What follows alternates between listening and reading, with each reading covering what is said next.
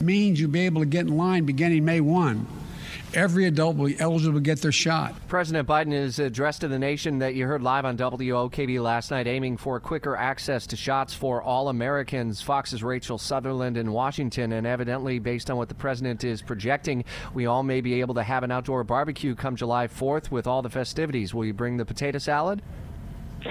yeah, that is uh, my specialty. Uh, but that's if uh, we're going to have them. Uh, of course, a lot of people have been gathering anyway, but the guidance from uh, the White House is that uh, they want to declare independence from coronavirus by July 4, talking about backyard barbecues, community uh, get togethers. But the president was cautioning that if we don't stay vigilant, and he warned that conditions could change with variants, that restrictions may have to go back into place, at least uh, on, on a state level.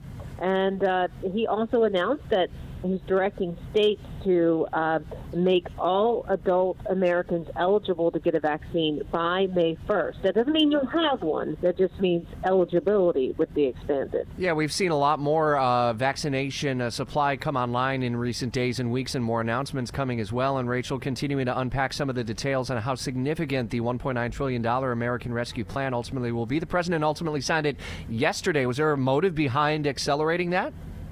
Yeah, it, it turned out that the text of the bill seemed to come over more quickly than expected, and also that the uh, administration was up against a deadline. Remember, on March 14th, two days from now, expanded unemployment benefits were set to expire.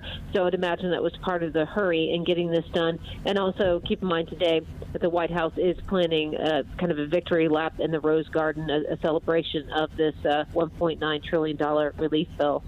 All right, Fox's Rachel Sutherland. Have a great weekend, and I look forward to trying that potato salad come the uh, Independence Day. We can all celebrate together.